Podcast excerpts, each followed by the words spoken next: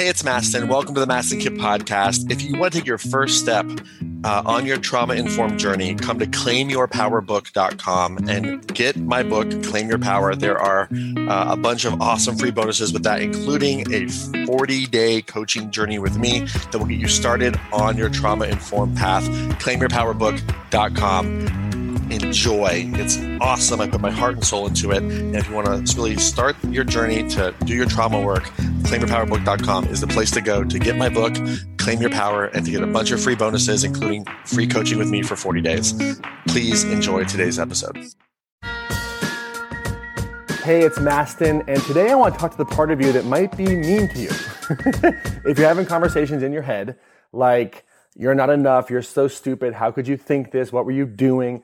All of us have a part of us we call the inner critic. And the inner critic is that part of you that is just mean to you. You probably say things to yourself that you would never say to anybody else, even people you don't care about too much, right? So I want to talk to that part of yourself today that's that inner critic because when you're critical of yourself, it's one thing to have a high standard. It's one thing to, you know, have uh, the desire for excellence, right? But the inner critic really doesn't serve a purpose in uh, you know, productivity. It doesn't serve a purpose in helping you find your purpose. It doesn't help you make your life better. It's there. It holds you back, right? And a lot of us learned growing up in childhood to be perfect, to get A's, whatever it might be, and that perfectionism has gone too far. It's gone way too far in terms of this inner critic. So if there's a part of you that's being hard on yourself, if you're in blame or guilt or shame or whatever it might be, I get a message for your inner critic today. So here's the message Dear inner critic, Please be kind to yourself today. Please know that you are trying the best that you can. Please know that this is a work in progress. Please give us the opportunity today to really try to experiment. You know, when I got to realize, inner critic, that you know imperfection is part of the game. Sometimes creativity comes from imperfection, and something that's imperfect that's put out there is so much better than something that's perfect that's never put out there. So, inner critic, let go a little bit today.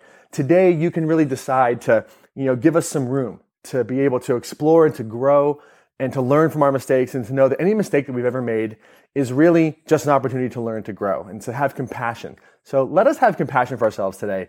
Don't be so hard on yourself. Don't have it be something where everything has to be perfect in every single order uh, for you to be happy because things are never going to be perfect. So can you loosen your grasp today? Can you turn that criticism into praise?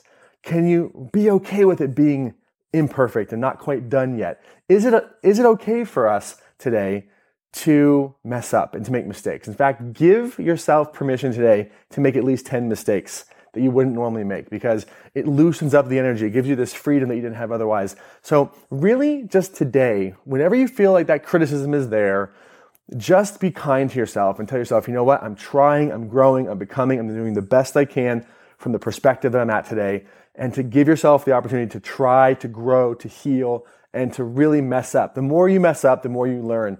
And so, you know, if you can do it imperfectly today, let yourself do that. Your inner critic doesn't serve you. So, the message to the inner critic is this let us mess up today. Let us make mistakes today. Forgive us for making mistakes and learn the lesson. And I say us, I'm talking about to you and our inner critics. This is a conversation that we're having here. So, the idea is be kind to yourself, be gentle to yourself it's okay to get it imperfect. It's okay to mess up. It's okay to have um, imperfection in your life. In fact, we are all imperfect. And when you admit this, you can stop being so darn hard on yourself and start loving yourself right where you are, imperfect and all. My biggest wish is that you implement what I'm teaching you here. Take a few moments today to be kind to yourself. Say a few kind words to yourself. Reinforce that positive image and that positive sense of making mistakes being okay. Know that it's okay to do things imperfectly and get moving into your purpose because when you do things imperfectly, you create incredible momentum. You move forward. You allow yourself to let go of being stuck and stagnated and to move forward in that new place. So surrender to that inner critic. Give your inner critic some love. Stop resisting positive emotions and let yourself mess up. When you do it imperfectly, you do it perfectly.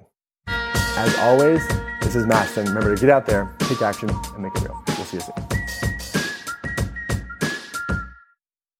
Hey, it's Mastin. Thank you so much for listening to the podcast today. And before we wrap up, if you found value in this, one of the best ways to get this trauma informed information to the world, if that's something that you want to do and to be a part of, spreading the word, I would be so very grateful if you could leave a review on Apple or Spotify podcasts so that uh, you can review this and hopefully it's a good review, but please leave an honest review. And especially if you want to leave a five star review, I would be super stoked on that. But of course, just make it honest. But my goal is to share more trauma informed information with the world.